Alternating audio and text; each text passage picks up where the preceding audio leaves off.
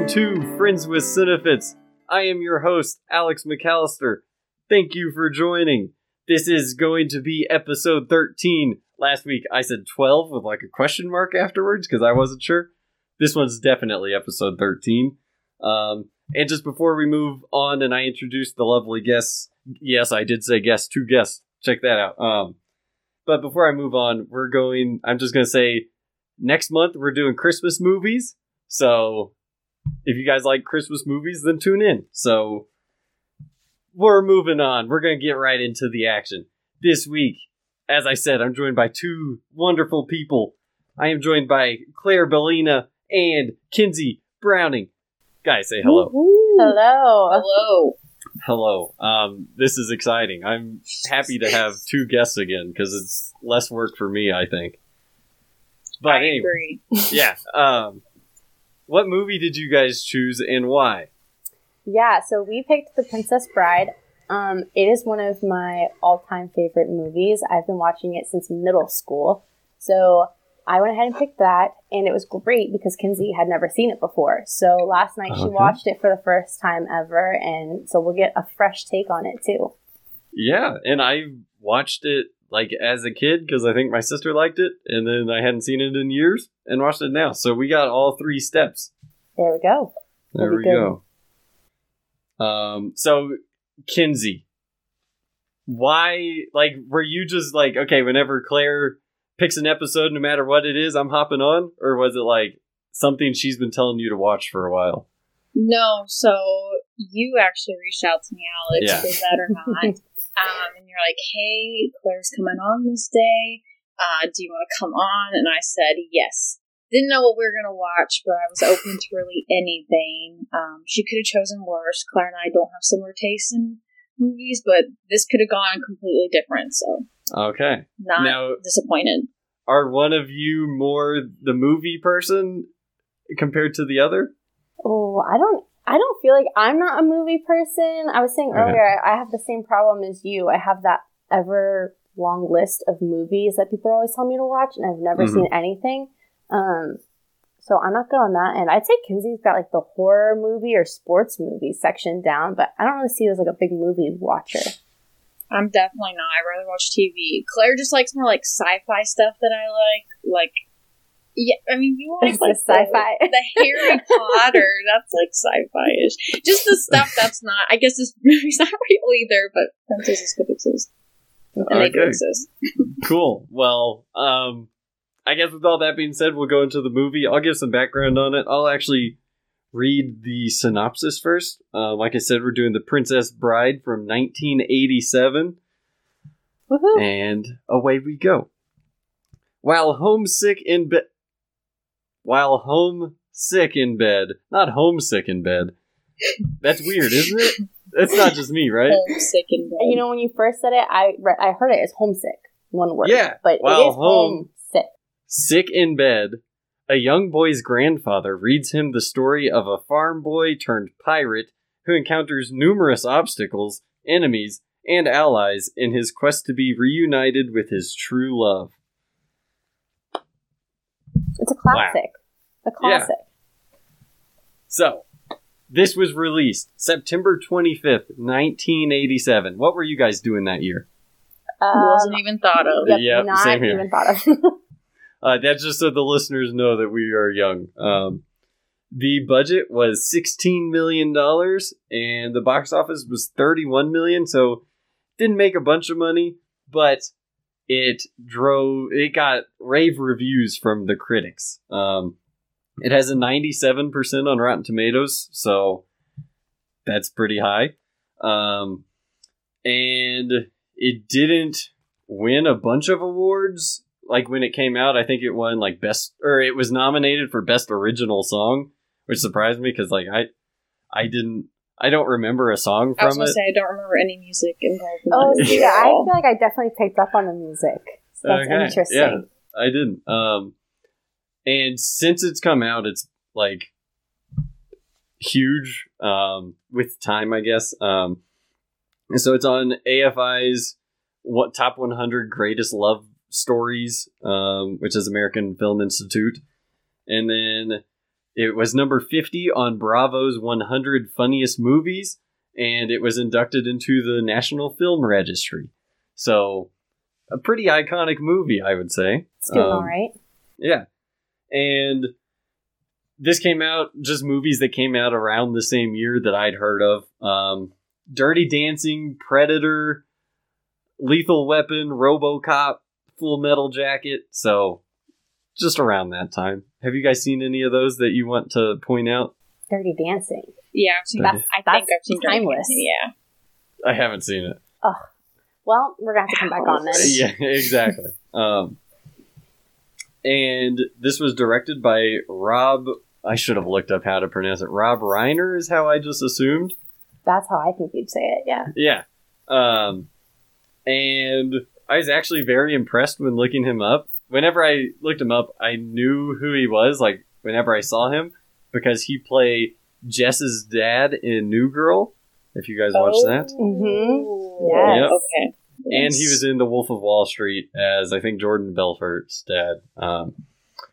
But I was very impressed with, like, he went on this run of movies. So his first movie was This Is Spinal Tap in 1984, which, if you guys aren't familiar with it, it's a pretty iconic movie as well.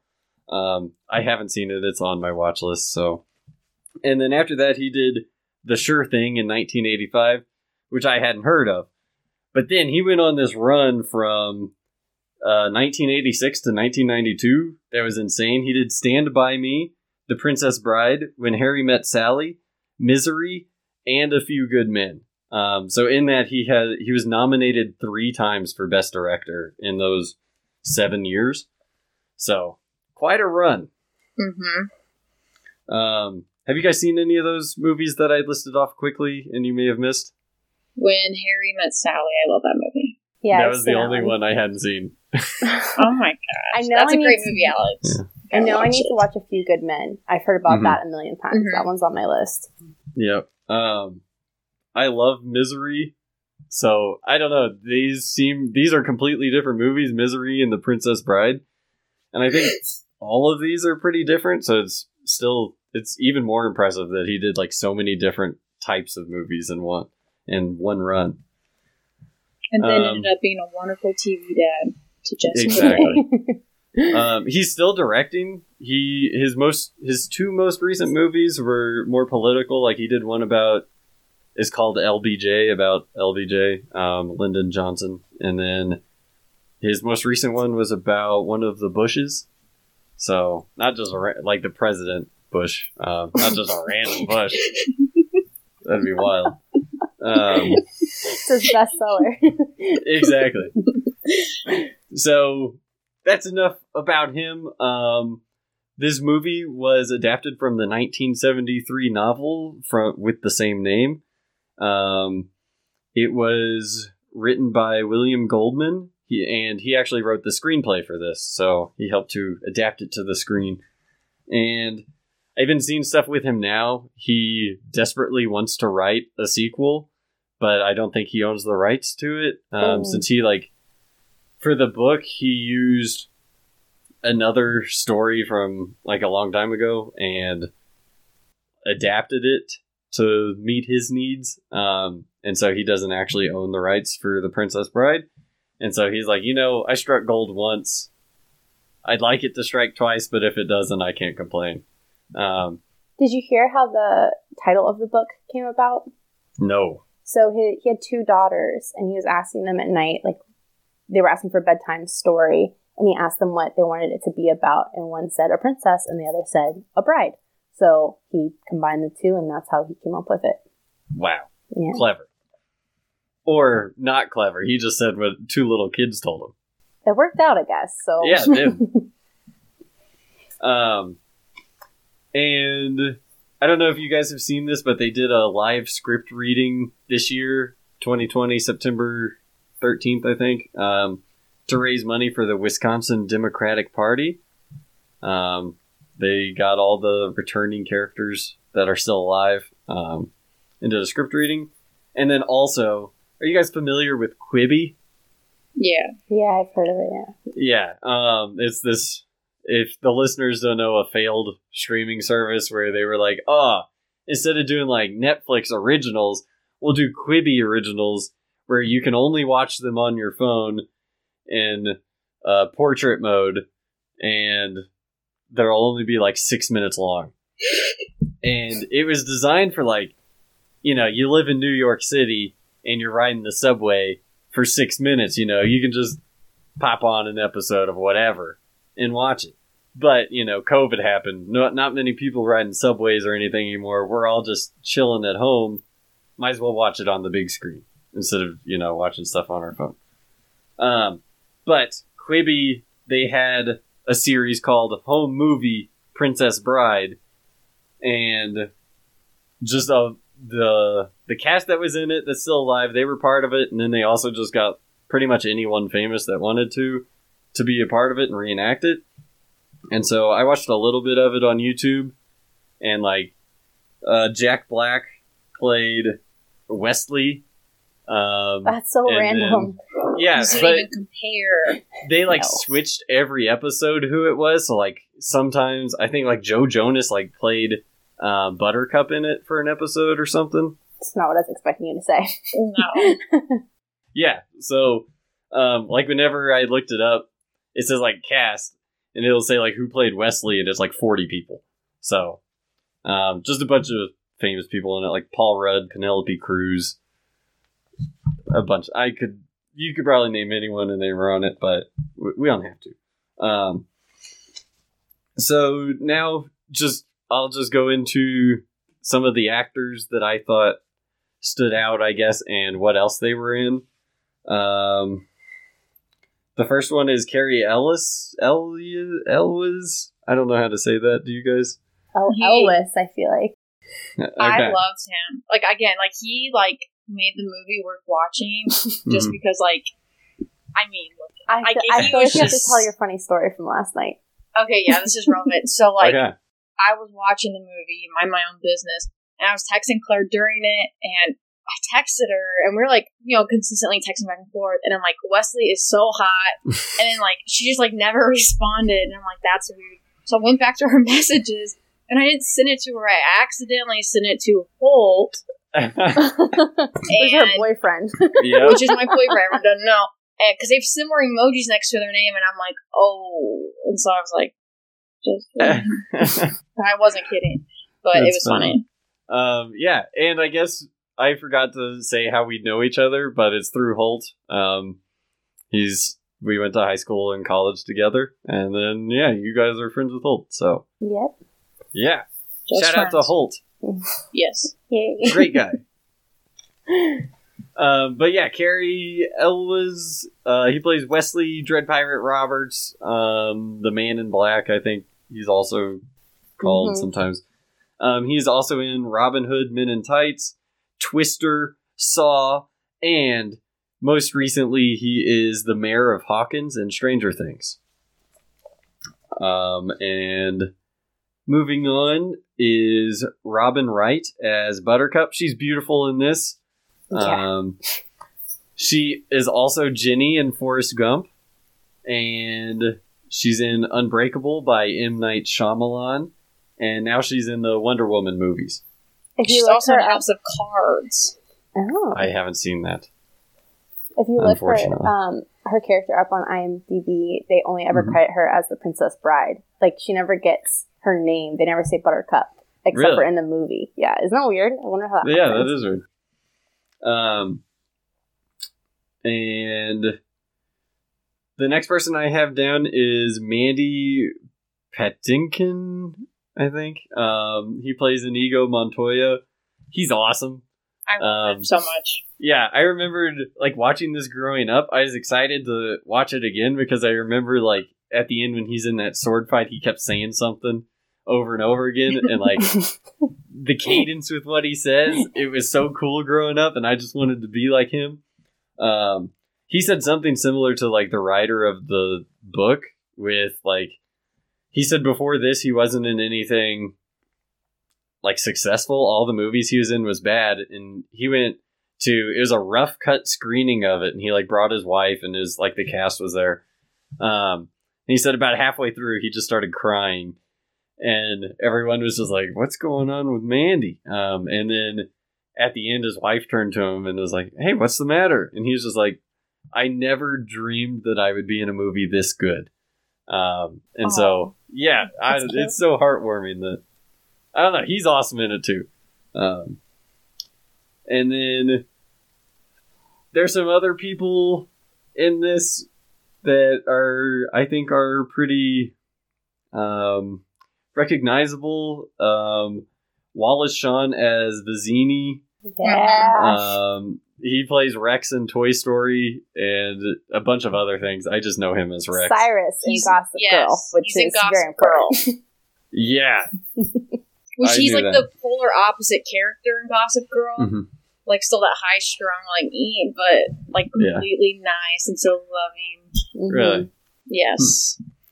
Mm-hmm. And then also Billy Crystal was in this as Miracle Max. I don't know if you guys recognize that. Yes. And then I'm a wrestling fan, so Andre the Giant, obviously.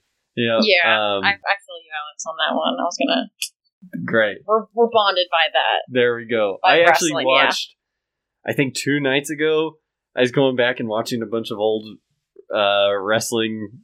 They were ladder matches, actually. I watched like Shawn Michaels and Razor Ramon. And then I watched this and Andre the Giant's in it. And I'm like, man, wrestling was awesome. I saw him and I was like so confused because I knew he was in something. I was like, what? And I'm like, oh, is this his like big movie? Yeah. It's good. That's probably why I liked this, or why I watched this movie growing up, was because we were like, Andre the Giant's in it. I was like, oh my gosh. Rest in peace. That's about all I have for cast and crew right now. Spoiler alert, I'm gonna hint at something later. Oh, I have a sound effect now for spoiler alerts. Oh, it's a big air horn. So the listeners probably just heard that and it scared them. I have to turn it down real low because normally it's like 3 times louder than our voices are. And you know, I don't want to give anyone a heart attack. You might have to listen with headphones in. Yeah. So yeah, do you guys have anything to say, or do you want to just dive into the movie? No, I think you covered it. That's everything I had written down. So awesome.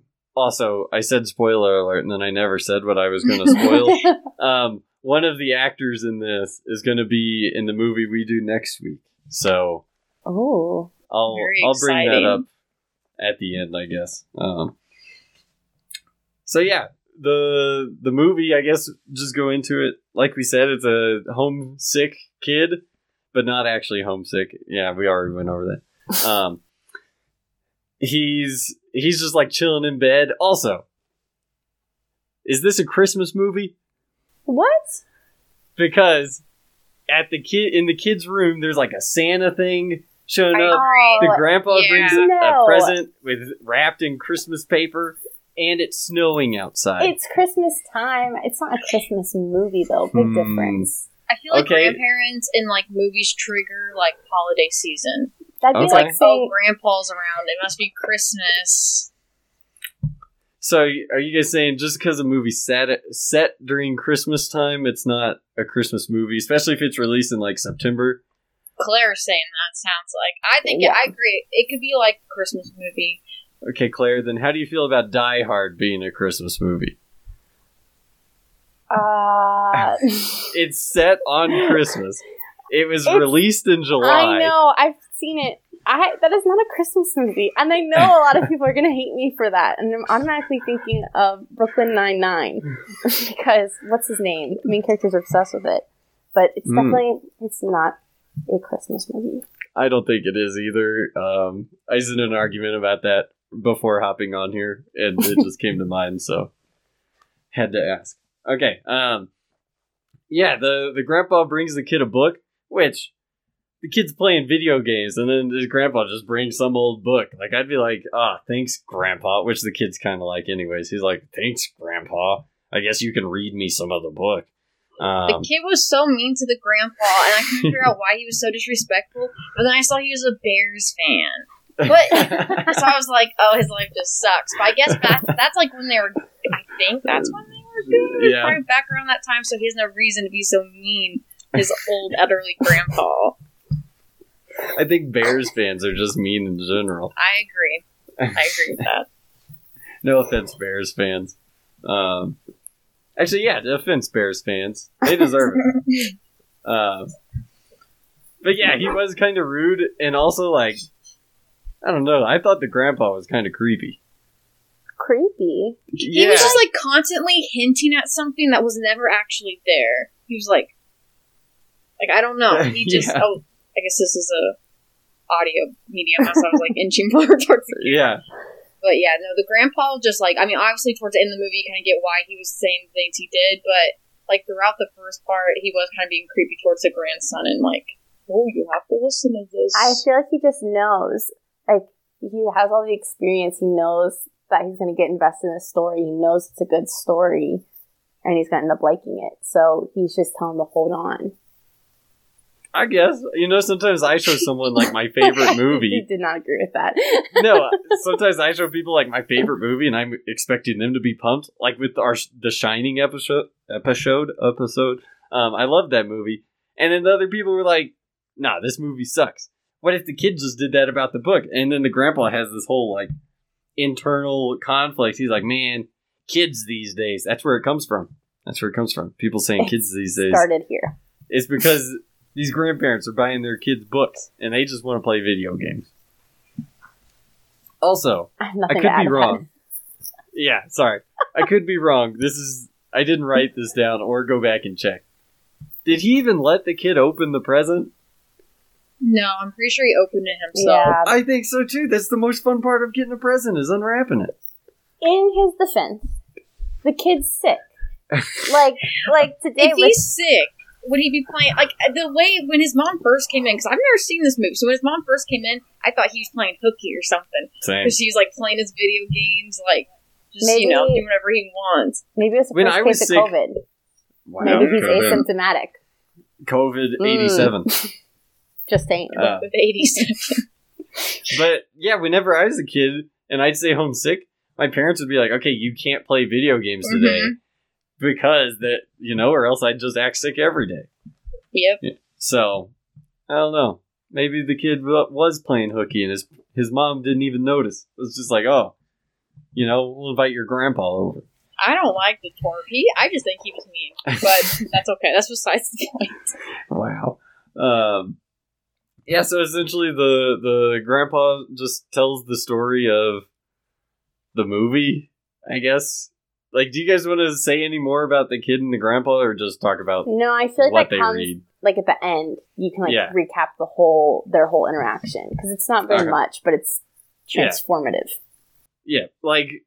Throughout the movie, it'll sometimes hop back to them. I didn't write down exactly what time, so we won't do that. But yeah, essentially, do you guys want to go into, like, how the book starts? Do either of you, like, who Buttercup is, who Wesley is, and how the movie starts, I guess? Yeah, so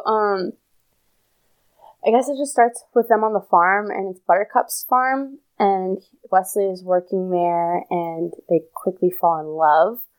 And his famous little phrase that's important is, as you wish. And I think it actually says it. It was saying that as you wish means I love you.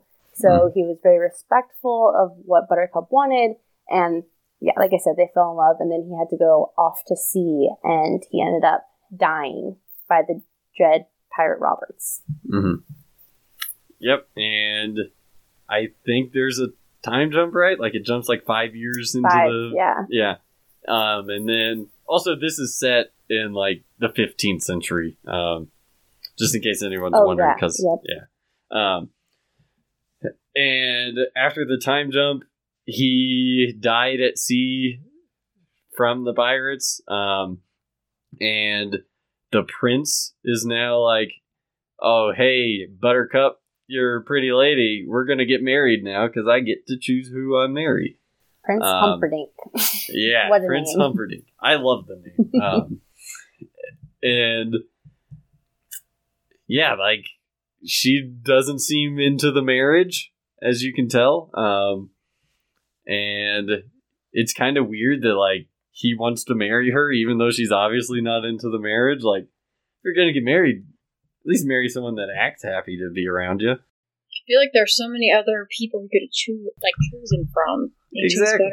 Mm-hmm. Yeah, she's pretty, but she doesn't have like any power or any status or mm-hmm. anything that would make him want to marry her if she hated him. So that was definitely interesting. Mm-hmm.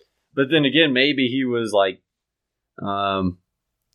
he wasn't popular with the commoners, and so he's like, you know what? I'll marry a commoner for that political gain. Yeah, because when he introduced her, he was like, "Here's Buttercup," and people were kind of like, "Oh, yeah. She's one of us."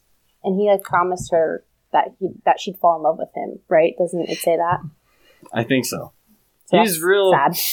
Yeah, he was pretty cocky about their relationship. But yeah, it's turns out there's a plot to kidnap her, and so I don't remember how her kidnapping starts. Oh, she I was going to say her daily I missed ride. That. It was her her one freedom was her daily ride that she took. So she takes her horse out way far away from the kingdom, and that's when she meets the three of the guys. Yep, who are why were they plotting to I missed that part of the movie I kind of missed, but it was why were they trying to kidnap her? They said they were trying to start a war? Yeah. Yeah, so, not Fezzik, Vizzini? Vizzini. The names are confusing, other than Humperdinck. Sicilian. Yeah. Vizzini has this plot to kidnap. He says at the beginning, he's being paid to kidnap her, kill her, and leave her body by the border of another country or whatever, so that it starts a war between them. And I guess we could just spoil who paid him now. But it ended up being Prince Humperdinck that's paying him to do that. Mm-hmm. So they can go to war or something and then take over the land. So yeah, Humperdinck's a bad bloke, if you ask me. Yeah. But yeah, she runs into those guys, and they kidnap her, and then they're boating away. Should we say who they are? Because I feel like they're characters in themselves. They're really funny when they interact. Yep. So Inigo's one, and Fezzik's one. Do you want to describe them or how? Anything? Go for it. Okay. So. The main guy, Vizzini, he's the short, bald dude, and he's always saying inconceivable with his nasally voice, and he's kind of a bad guy in this. And then the other two have redeeming qualities and end up being good guys. Fezzik is one, who's played by Andre the Giant, who, if you guys don't know Andre the Giant, he's a giant. And then the other one is Inigo Montoya. He's a swordsman whose dad was murdered when he was 11. And so he's vowed to become a master swordsman and murder the person who murdered his dad, who is a man with 6 fingers on his right hand. Yes. Yeah, which is... It'll come into play multiple times. But yeah, they're getting on their boat, and they're like, okay, we're going to kill her and dump her over here somewhere. But Inigo keeps looking behind him, and he's like, are you sure we're not being followed? And then Vizzini, he's always like, yeah, dude, it's inconceivable that we would be being followed. And then he's asking, are you sure? And then Vizzini, he's like, why do you keep asking me that? And he's like, because I see someone behind us. I love that there's comedy. Funny. There's in the serious moments of the movie, there's little bits of comedy that I mean, I laugh every time. I feel like it makes it more like that story tale feel. Mm-hmm. Yeah, yeah. And so it ends up they're just being chased, and they're like, okay, we're gonna go climb the Cliffs of Insanity, I think they're called, and. their method of climbing is literally just, it's a huge rope. They shot it at the cliffs of Dover. And it's just Andre, they all strap on to Andre the Giant and he just climbs up, which you got to have a lot of upper body. He wasn't even using his legs. I was going to say, realistically, how much, like, that has to be, I mean, he alone weighs at least, like, 350, right? I mean, he's 7 foot. Yeah. Like, he has to weigh more than that. Like, mm-hmm. And they're probably combined, like, 300 pounds, if not more than that. It was funny to watch. Like, that was very funny. It just seems impossible. Yep. And the special features showed, or they talked about it, and, like, they actually would, like, hoist them up the cliffs of Dover. Not like all the way, I don't think. Like some shots were actually them being pulled up, and then other shots were, you know, like figurines or something like that. But they said, like, for Andre the Giant, he can't actually, from his injuries with wrestling, he couldn't hold much weight due to, like, his back injuries, and so they were all, like, strapped together, but not on him, you know, for safety reasons. But they actually made the actors be the people to do it instead of, like, hiring stunt doubles. And I guess the guy that played Vizzini is terrified of heights, and he kept saying, he's just like, dude, I'm going to ruin the movie because, like, I'm too nervous. Like, he just couldn't act because he was so scared. And they got him strapped in. They said they got, like, an inch off the ground, and he was, like, screaming, crying. And they said Andre the Giant, since he was strapped in front of Andre, he just started caressing his head, and he's like, it's okay, I got you, don't worry about it. And then after he did that, they said he was completely fine because he, like, had that connection with Andre the Giant, which is a gentle giant. Yeah. Which, if you ever, like, read anything about him, I know there's a documentary on him that I wanted to watch, but I didn't have time. Everyone just says he's, like, a super nice guy, and he just, like, I don't know, liked being around people. And he even said after the movie, he told the other ones, like, this was one of the highlights of his life because, like, being around actors, they treat him just like another person. Like, they treat him like he's playing a character, kind of like how they treat everyone else. And so he said, like, I don't know, it was a great experience for him, which makes me happy to hear. That's very sad. I feel like it's a lot sadder now that he's dead, but I know. That is very happy. I know. At least they weren't mean to him, is all I think about. But yeah, they climb up the cliffs, and there's a man in black following them. He's got a little mask on, and he starts flying up that rope. It was pretty impressive. He's a skinnier dude. And then once they get to the top, they cut the rope, and he's just, like, hanging on the rocks. And they're like, okay, Inigo, you stay here. You kill him once he gets up here. We're going to keep running wherever we need to go. And I actually like, I don't know, it's probably my favorite scene is just the banter between Inigo and the man in black. They have, like, a full conversation, even when he gets to the top. You know, he was like, you're being so kind to me. Which was funny. Yeah, he's, like, hanging off the side of the wall, and then the guy's like, I can get you the rope, but, you know, like, once you're up here, I just gotta kill you. And so, I don't know. I like their banter, and they kind of talked, like, as soon as he got up there, and Inigo was like, how many fingers you got on your hand? And he's like, got 5. It's like, okay, you're cool then. And then eventually, they're like, okay, well, I guess we better start dueling. And Inigo, before that guy got up there, he's like, I'm going to duel with my left hand, so it takes more time, and it's, you know, more challenging. And so he does it, they're fighting, and he's like, okay, you're pretty good, but I got to switch to my right hand now. And, you know, the guy in the mask, his mind's supposed to be blown, like, oh, man, this guy was actually right-handed all along. So then they start fighting, and then the man in the mask is like, actually, joke's on you, I'm also right-handed. And then he just one-ups him, could have easily killed him, but instead knocks him out by... it's supposed to be, he's supposed to hit him on the head, but if you watch it and slow it down, he just passes the sword slowly above his head, That's funny. I didn't even notice. It's not even close to making contact. Like, I don't know. You could barely clearly see that he doesn't even touch his head. And then he just falls over.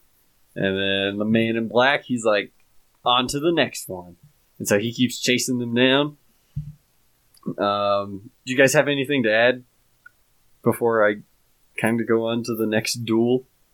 No. That fighting scene, like the sword fighting scene, I was thinking about this. Like, do you know how hard that had to have been for them to, like choreograph first of all, and then, like, actually get perfected? Like, that's crazy. I mean, like, you have to have your sword in the right place at the right time. Like, I feel like there's so much, like, actually goes into it. And I did look it up, like, when they were talking about, like, the different, because they're, like, big onto, like, the actual, like, art of the fighting, like, Indigo was, they're, like, all those terms are actually real. Like, they did do, like, extensive research on it and, like, went to the movie. So it's super cool. I saw on, like, the DVD or something, there's special features that talk about, like, what all went into their sword fights and stuff. But I didn't watch it because I suck, I guess. I thought it was funny, too, that Humperdinck came behind after and was just looking and, like, retracing the footsteps and was like, there was a fight. There's a fight here. This guy went this way. This guy went this way, and was narrating the whole thing based on some skid marks in the sand. Yeah. And that, I guess, like, I thought that was going to foreshadow, like, oh, this guy's, like, a legendary swordsman. Like, he can just look at marks on the ground and see, like, what people's movement was. But yeah, we'll touch on that later on whenever he's involved, I guess. So yeah, the next scene is, I think, Vizzini and Fezzik, they, like, looked back and were like, oh, he won.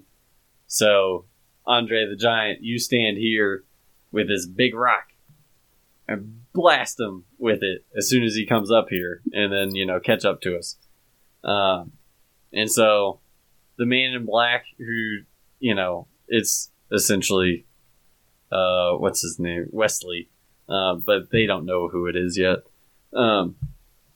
He runs up and, like, a rock flies in front of his face, and he turns, and Andre the Giant's just like, hey, dude, I could have killed you if I wanted to. But he's like, let's fight like men. Just hands, you know, no weapons, no rocks. And Wesley says, sure, which is insane to me. I wouldn't fight Andre the Giant in hand-to-hand combat. The dude's huge. Yeah, I don't think I would either, but I also wouldn't want him to have a rock in his hand, so I don't know what I would have chosen in the moment. That is true. Yeah, and he goes and tries to take down Andre the Giant, and Andre the Giant doesn't budge. He has a joke in this I like. He's like, he says, I don't even work out. He says he didn't choose to be bigger and stronger than everyone, you know. That's just how he is. Which I liked. Yeah, they fight, and they also have, like, banter while they're fighting, which I like that they're not just serious about it. And eventually Wesley gets behind him, chokes him out. Not enough to kill him, though. So both him and the Inigo are still alive. He spared him when he easily could have killed him. So that, even if you aren't smart enough, like Buttercup is, to look at him and be like, oh, this is obviously Wesley from earlier in the movie. At this point, you're like, you know, he's dressed in all black, but he ain't a bad guy. You know, he's not killing people. So maybe just hear him out. And then they go and Fezzik's Andre the Giant. Vizzini, I could be getting this wrong, but anyways. He is sitting there. They got like 3 apples or something, 2 glasses of wine. He's like, hey, man, you out-dueled him. You must have out-strengthed him. And he's like, you would easily kill me if we tried to fight. And he's like, so we're going to have a battle of the minds. And Wesley's like, okay, I got you. And so he has the 2 wines, and he's like, okay, one of these has poison. He actually doesn't even say it. He's just like, this is poison or whatever. And then he turns around and puts it in him, and then he puts him back.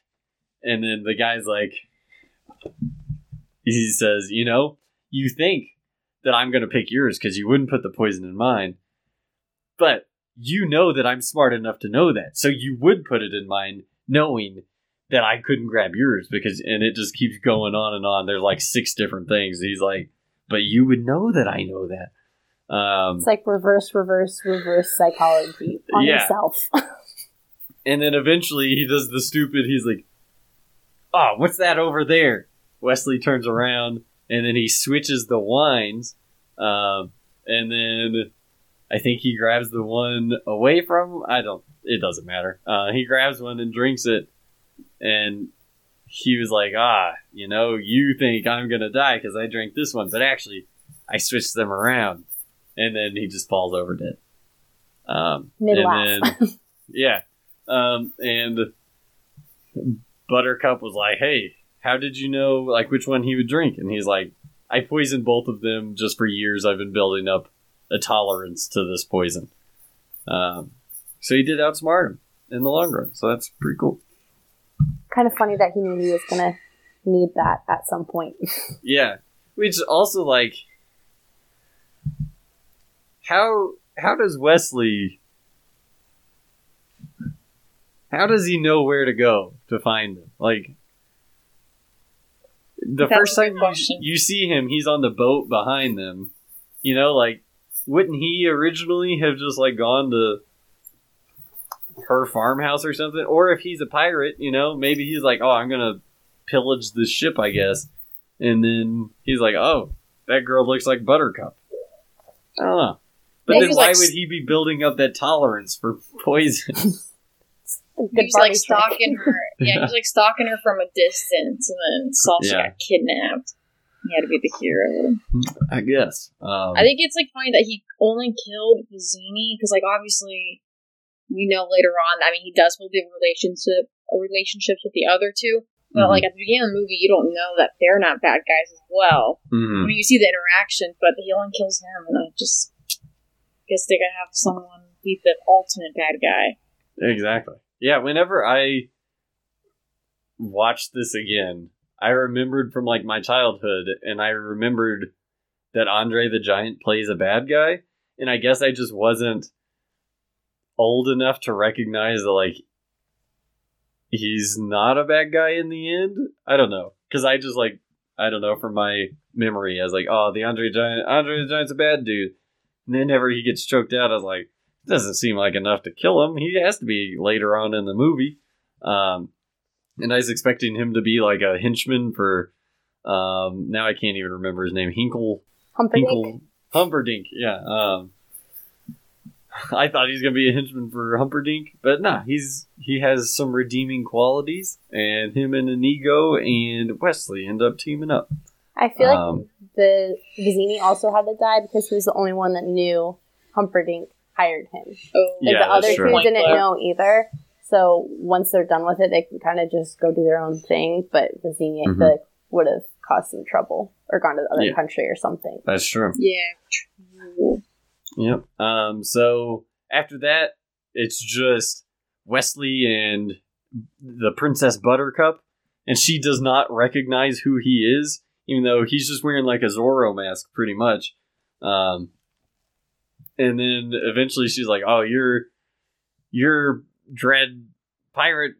I can't remember. Dread pirate Roberts or something. Yeah. She's like, you killed the love of my life. And then he's just being a dick about it. He's like, yeah, I remember him. You know, he really cared about you, but I had to kill him. It's like, dude, as soon as you kill that one guy, take your freaking mask off and be like, hey, Buttercup, it's me. He doesn't do that. He's just being mean for the sake of being mean. They definitely, like, I distinctly remember this, but they definitely, like, flash a piece of blonde hair, like, on a, like, a close-up profile of him, and you're like, so, like, if you didn't know it was him, you're like, the blonde, long strand, it was, like, sticking out, or the black thing, and he's got the, like, to make sure blonde mustache thing, too. Yeah. Look, Wesley with the stash is better than Wesley without the stash. Really? I think it looks good. The black outfit, I think that and the stash, he looks cool. I did not like the stash. It creeps me out. We have different taste, Alex. I guess, yeah. Probably. But anyways, essentially does she just like kick him or something? He starts falling down a hill? Yes. Oh, she like pushes him. That was funny. That's probably the funniest moment of the movie. Yeah, they just throws herself down. I don't even remember. She wasn't even like, oh wait, I'll slowly back down the mountain. Leslie. She's like, oh no, my love, and tosses herself down the mountain forever. Yeah. So yeah, he starts falling, and then he says, "As you wish," as he's like tumbling down a mountain, and she's just like, "Oh my gosh!" And so she jumps down. They're just rolling. You definitely break a lot of bones because that's a huge hill. The noises were funny. Every time it hit the ground, they'd be like, it was funny. I don't know. And when he said, "As you wish," he was so long and so dramatic. Mm-hmm. Yeah. I also saw, like, if you watch it in slow-mo, the person, the stunt double that's playing Buttercup is obviously a dude with, like, a big mustache, which I think is pretty funny. I'm going to have to go watch that now. Yeah.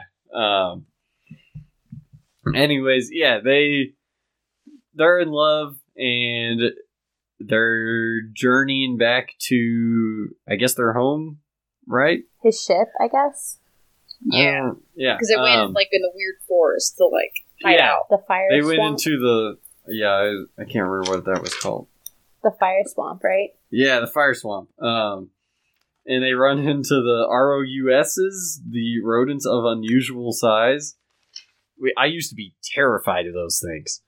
As soon as they popped up, I was just like, oh, I remember this. I don't like this. I love the ginormous possum. The first shot of it, you're like, oh, it's probably like 3 feet long. And then when it finally lunges out at him, it's like a 6-foot long human-sized rodent. Yeah. And also, like, before that, as soon as they walk in, she stands on, like, sand, and it sucks her down, and then he has to, like, dive in and get her out. There's the fire, too. Yep, the fire. And after the fire and the sand, he turns to her, and he's like, hey, we've beaten everything. We knew that there was the sand, and you found that. We knew about the fire, and it makes those sounds, so we're good. If he knew that there was sand going into this, why wouldn't he warn her? Instead, she just freaking waltz in, goes right into the sand. Right before they enter the forest, she was like, we're going through here. No one's ever made it. And he's like, please, you're only saying that because no one ever has before.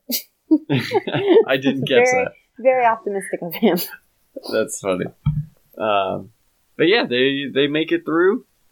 I will say, I don't know if you'll be happy to hear this. I will say whenever I was watching it, about this time is where I kind of started getting bored. I agree. No. Thank you. Disappointing. I like the beginning part the most, I guess, where they're all hanging out, doing shenanigans, I guess. Not even hanging out. Just everything we've talked about so far, I like that part. And then after this, it kind of turns into the love story. You sound like it started off like a weird, like, no, this is where my brain goes. But it kind of like at the beginning felt like Buttercup was like parallel to Princess Peach. I don't know, like, like because they kept taking her away. I can see it. Yeah, that's funny. And then, like, the guy in black was Mario, and Mazzini was Bowser. That's just what I think of. It was parallel. I like it. I will say it slows down after this, for sure.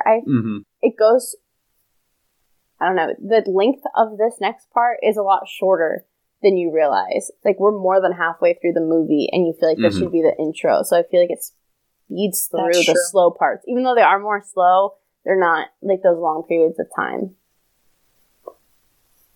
I like it, though, but I can see what you're saying. We also missed, I didn't touch on it, but it's a weird joke that they said whenever he's still wearing his mask. I don't remember who says it, but they're like, I can't remember. Something like, he's wearing a mask, he must be suspicious. And then someone's like, I think he says, like, oh, I think everyone will be wearing masks in a couple of years or something like that. And now we're all wearing masks. That's funny. Pretty weird. Foreshadowing. Exactly. But yeah, that stuck out to me. So now they're together, and I think what's next is as soon as they come out, Humperdinck is chilling out there waiting for him, and he's like, hey guys, that's my princess, and you're some smelly pirate, so what's going on here? And the princess is like, hey, if you spare him, just let him go back to his little boat, I'll marry you. And Humperdinck, he's like, you know what? Sure, I can get with that. And then he whispers to the guy, he's like, hey, this guy, send him down to the pit of despair. I think that's what it's called. And then, you know, they run off. She thinks he's free or whatever, but he actually goes into the pit of despair, which sucks the life out of you, literally. And you meet the six-fingered guy. Yes. His side piece, not side piece, Humperdinck's right-hand man is the six-fingered guy. I don't know, could have been side piece. It doesn't get into that. That's true. They don't talk about that much in the story. Yeah. Sidekick was the word I was actually looking for. Yes. Yeah, he runs the machine inside the pit of despair. Yeah, and he's just a bad dude. He just wants to...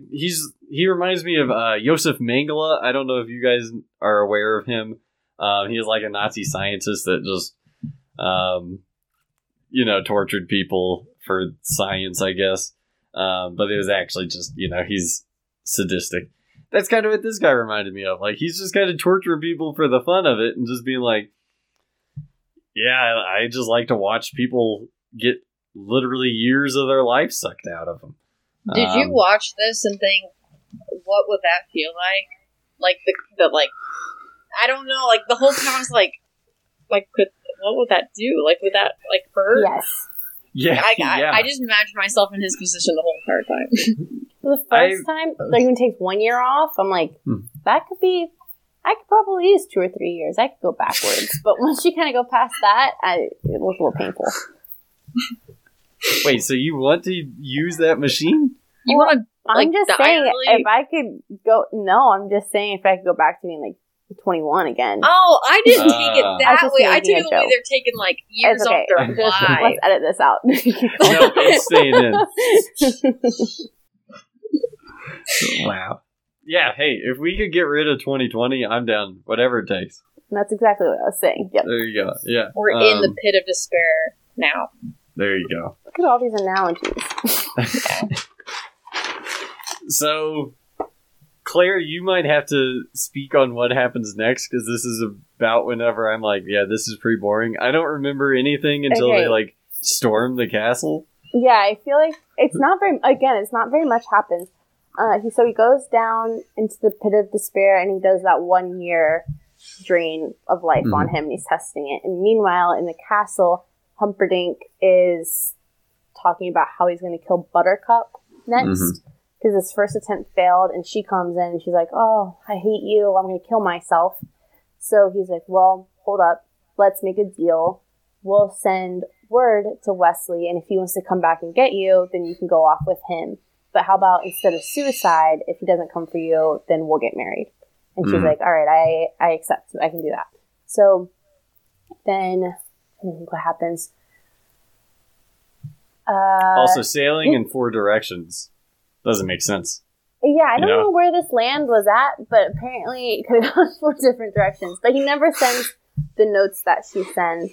Yeah, and I'm trying to think what. Let me double check. Okay. She does something that makes him really, really angry, and so he ends up running down to the pit of despair and just cranks the machine all the way up to 50. Which causes Wesley to die, and he's screaming out. But at the same time, this is confusing when I'm explaining it. Stop me. At the same time, there's the forest full of all the criminals, which is where and I always say his name wrong. Inigo is hanging out drunk because he thought he's lost his opportunity to kill the six-fingered man.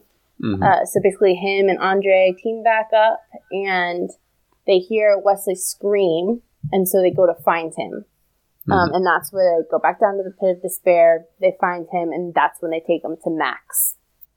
Yep. Why? Because remember when, like, the prince was, like, telling his, like, security guy, he's, like, rid the forest, like, telling them, like, get everyone out of there? What was the reason of that? I don't, like, remember, because, like, Alex was kind of checking out, but because he was like, make sure everyone's gone out of there, and that's why when they're walking towards Wesley, like, everyone else is walking in the opposite direction. So I thought it was because of the war that they were about to do, but I could be wrong. I think he wanted the forest clear because he was going to kill Buttercup on their wedding night and blame it on the other country, and so he brought all of his guards to the castle to kind of surround it, and I don't remember why he wanted the forest cleared specifically. Mm-hmm. But it was because of that. Great. And then, they take him to Miracle Max, mm-hmm. who is Billy Crystal. And he essentially says, I can't remember what it was. He, like, hits him and he says, like, why do you want to be rescued or something? And he says, like, true love. And I can't remember what Billy Crystal says, but he says... He's like, food up. Like, he just makes up words, yeah. I feel like. Yeah, and his wife comes running out and is like, no, he said true love, you gotta revive him now. And then he ends up, you know, healing him. Or he gives them this potion thing, and they're like, hey, in 15 minutes, give this to him, and he'll be good. But they get a little eager. And they're like, hey... You know, we're going to storm this castle right now. Let's just give it to him and we'll see what happens. And he's just paralyzed. You know, it's like Han Solo when he comes out of the carbonite, for the nerds out there. Cool. Wow. Yeah. Very relatable. There you go. And seems to me the amount of time it takes to, like, pull this dude around with you, you probably could have just waited and then gave him the potion after it'd been 15 minutes.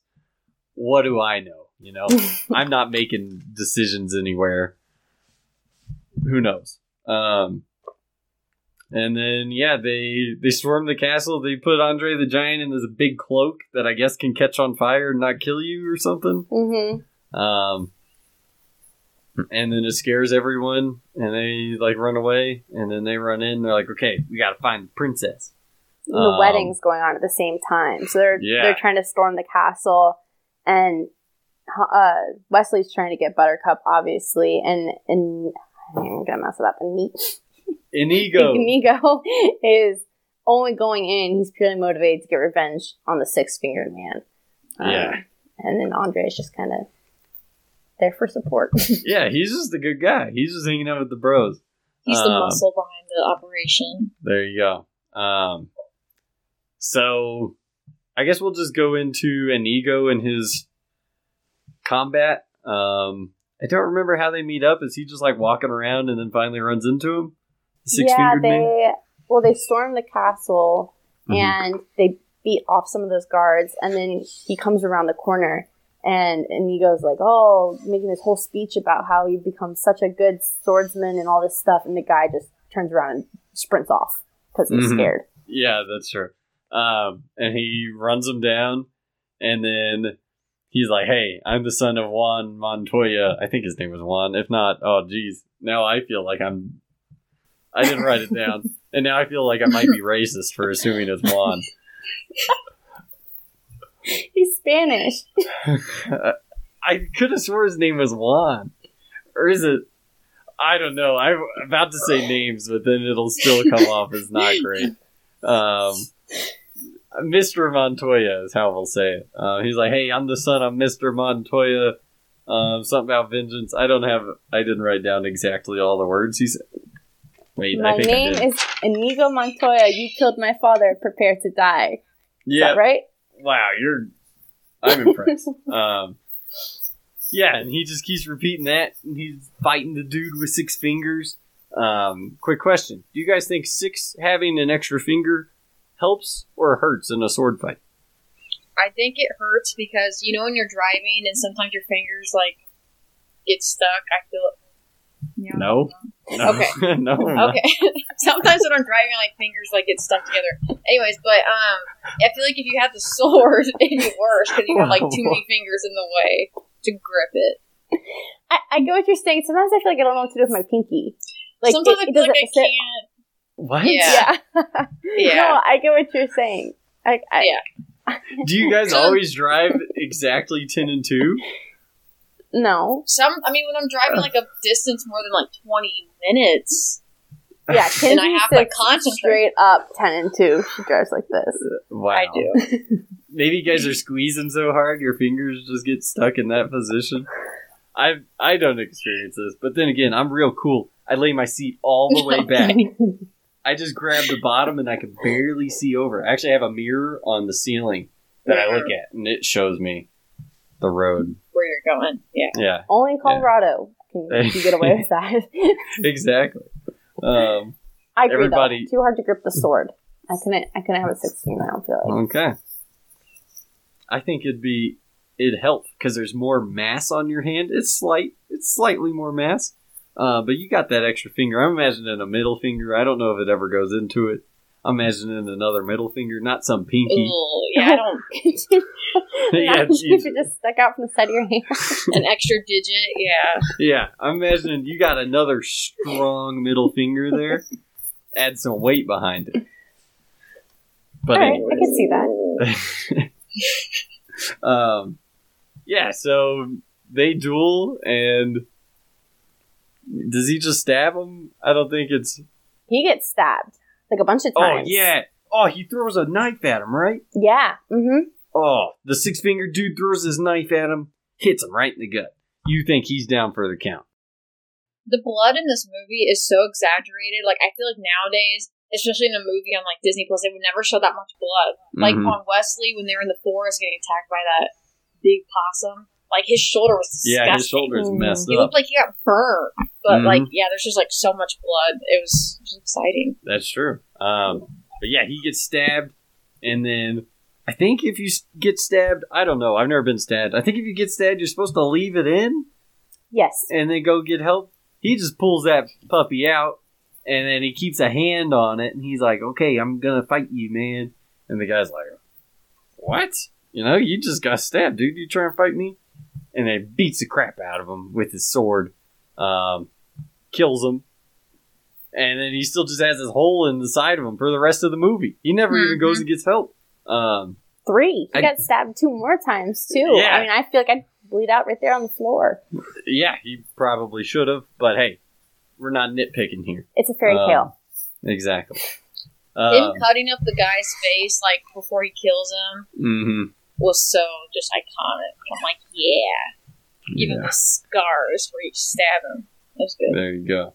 Yeah, he gave him scars on the cheeks like he had when he dueled him when he was like 11 or something.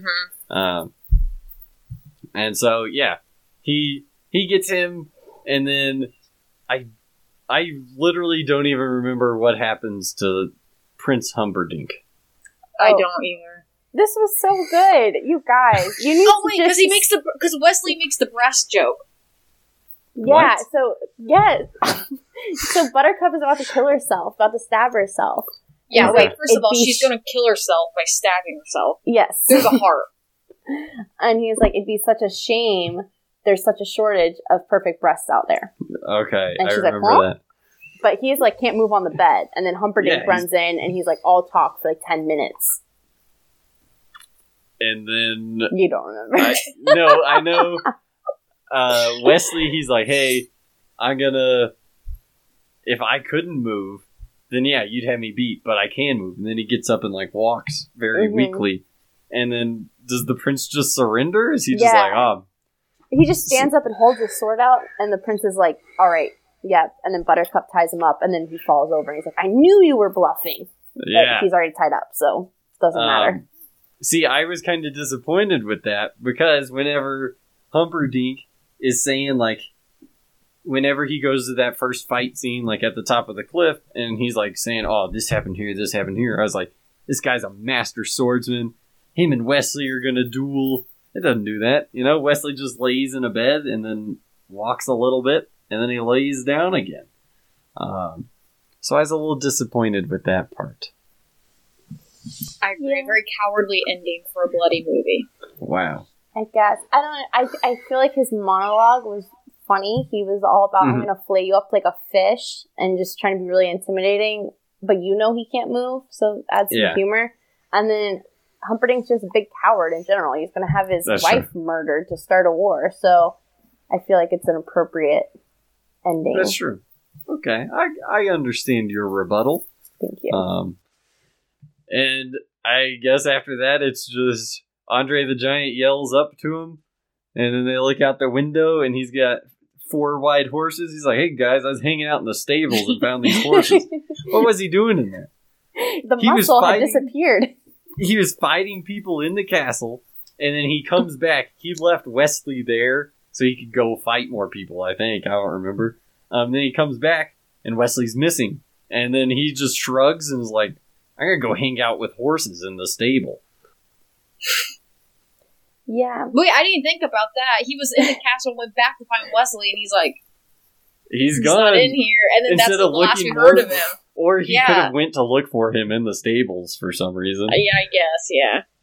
I don't know. It's funnier to think that he didn't. Yeah. Might just be a horse guy. Yeah.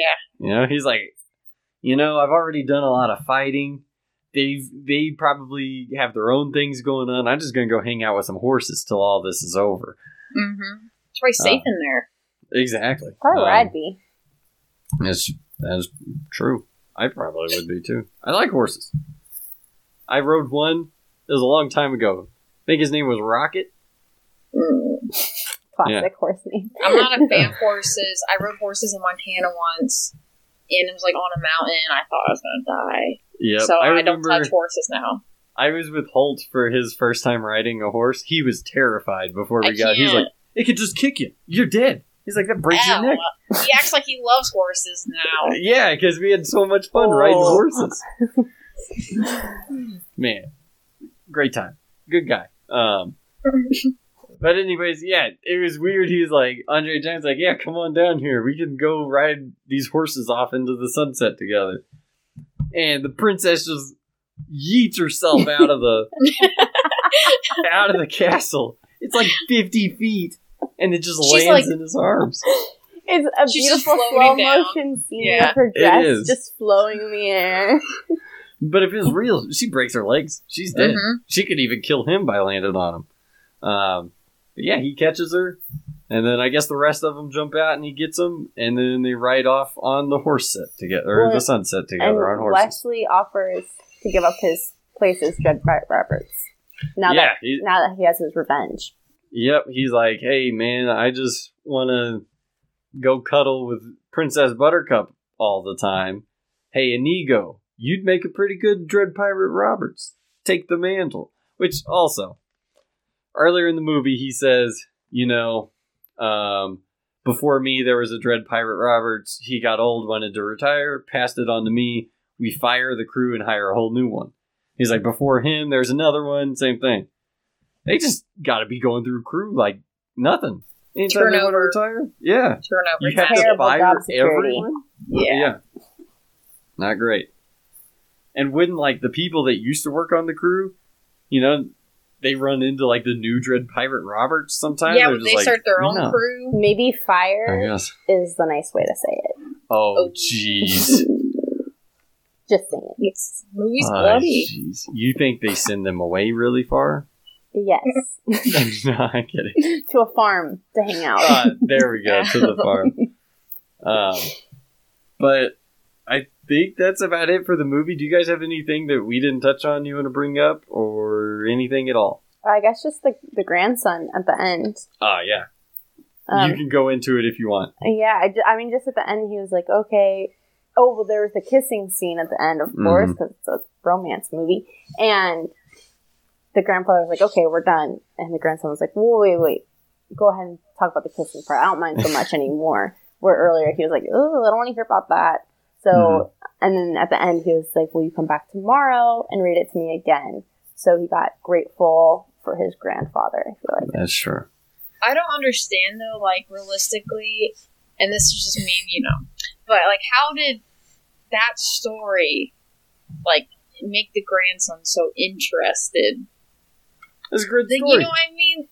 I know, but why is he like, no, Grandpa, tell me about the kissing. Like, no, Grandpa, it's fine. I think maybe he's just a young boy, and, you know, he acts like he's not into people kissing, and then now, you know, he's curious. Maybe he's got a little crush on Buttercup just hearing about her, and he's like, you know what, tell me a little bit more about her kissing. Okay, are we gonna, Claire, I know that you're gonna bring this up next. Okay, so are we gonna talk about the fact that the grandpa might be the real version of Wesley, not the fairy tale version? And that's what do you mean? What? I didn't notice. Wow, you guys don't have a little brother that's obsessed with movies? That gives you all the insight. All right. Allegedly, there's a rumor that people are saying that the grandpa, like, tells the grandson this whole story that's in the book, but the book is actually just his love story about how he met his partner. And my brother told me this, and that makes sense of why she's Princess Buttercup. Like, oh, maybe that's what he calls her. Like, that maybe that's the pet name. Okay. And then, because at the end he says, what does Wesley say? Oh, as you wish. When he leaves, he says, as you wish. I thought that was just a nod to the book. Yeah, me too. Wow. I mean, I like it. I do too. But it's hard because it's like a real written book.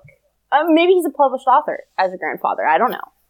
I think, Claire, I don't think they're directly tying this into, but I just mean, like, it ties the movie back together. I mean, otherwise, why even include this, like, grandpa telling the grandson? Ooh, like, how's that at all tell the story? But you know what I mean. Like, why include that in the movie? Just being, like, a movie? Yeah. That's a good point. I mean, I feel like the movie has a lot of lessons in general, and that was just, like, a good one. But I think they could have included, like, something where they call him, like, not Wesley, but Weston. I don't know. Yeah, they call him something Grandpa similar Western. Or something, and then you're like, oh, that does confirm it. But I do like the theory. Also, I feel like if you just had the movie and didn't have the grandson-grandfather part, then it would be a really stupid movie. Like, the fact that you know it's a fairy tale book adds to it allowing to be kind of out there and funny and unrealistic things to happen. But if it was just a fairy tale movie, I don't think it would have the same effect. That's true. That is one thing, like, I've noticed is this movie seems kind of evergreen. Like, I watched it whenever I was a kid, and then I can watch it now, and, like, I'm sure in 20 years I could watch it again, and, like, it still has the same effect. Like, it's not a kid's movie per se, but it has, like, I don't know, it makes me feel like a kid whenever I watch it, I guess. Like, it hits the same type of, like, adventure and stuff like that. Mm-hmm. Yeah. That's all I have written down. Do you guys have anything else? No, I don't think so. Kinsey, you got anything? Don't think so. Okay. It's a good movie. If something, I can make something up. No, it's fine. Oh, okay. So now, for our world-famous rating system, Kinsey, Claire, whoever wants to go first, rate this movie from a 1 to a 3. Full numbers. I give it a 2. Okay. It wasn't my favorite movie. It wasn't the worst movie I've seen. I will maybe watch it again on accident. Like, it's on the background of, like, while I'm doing something. But, yeah, it was okay. It was entertaining. Okay, Claire, what about you? A 3. Yeah, I figured. I grew up with this movie. Like you said, it's evergreen. It's timeless. I'm going to show my kids this movie. I mean, I don't know. It's so good, and it's funny, and it's lighthearted. It's a good escape. Great. And I'm also going to give it a 2 because I tried to watch it like 5 years ago, and I got too bored during, like, the fire swamp scene. It's an hour and a half movie. I know. You guys have short attention spans. And I turned it off. I was like, no. Wow. But whenever I watched it like 5 years ago, I literally turned it off. I was just like, yeah, this doesn't have the same effect it did when I was a kid. And then now I was kind of expecting to have the same experience, but this time I liked it more. So yeah, that's about it. So my recommendation, if you like this movie, is going to be The Hidden Fortress by Akira Kurosawa. It is a Japanese movie, so subtitles, and it's in black and white. But it has the same, like, sense of adventure. And it was a huge influence on George Lucas when he wrote Star Wars. You can look at it and see a lot of parallels. So I definitely recommend it. I'm going to watch that. Great. And then our next movie, like I mentioned, we're doing Christmas themed. And this one, we weren't sure to do it for Halloween or Christmas, but it is The Nightmare Before Christmas. I've never seen it, and my guest is going to be the lovely Angelica Sauer. She was my neighbor growing up, and I'm excited to talk to her about it. Her dad also is Troy Sauer, who is the host of Not a Bomb podcast, and thank you for letting me grace the airwaves on your guys' website. And yeah, check out Not a Bomb podcast. Great podcast. I was on it also for Ready to Rumble, a wrestling movie made by WCW. It's not a good movie, but I'd check it out. It's fun. And so next, you guys, the airwaves are yours. Promote anything, suggest anything, do whatever you want. Thanks for joining. Tell all the people where they can find you and stuff like that. Please, I insist. Okay. I guess just check out my podcast, Soccer United. It's going to be available on Apple pretty soon here. And we just kind of walk through the basics of soccer and bring some unity to people. So, yeah, check it out. Everyone, you can follow my food page on Instagram. It's called Gluten-Free Water. I review a lot of different alcohols, specifically wine, and I also make some food on there sometimes. There you go. Do you have a wine recommendation for me right now? Yes. Gato Negro Chardonnay. Gato? Okay. I would write it down. I will spend more than $10 on wine. It's cheap, so. Okay, cool. Thank you.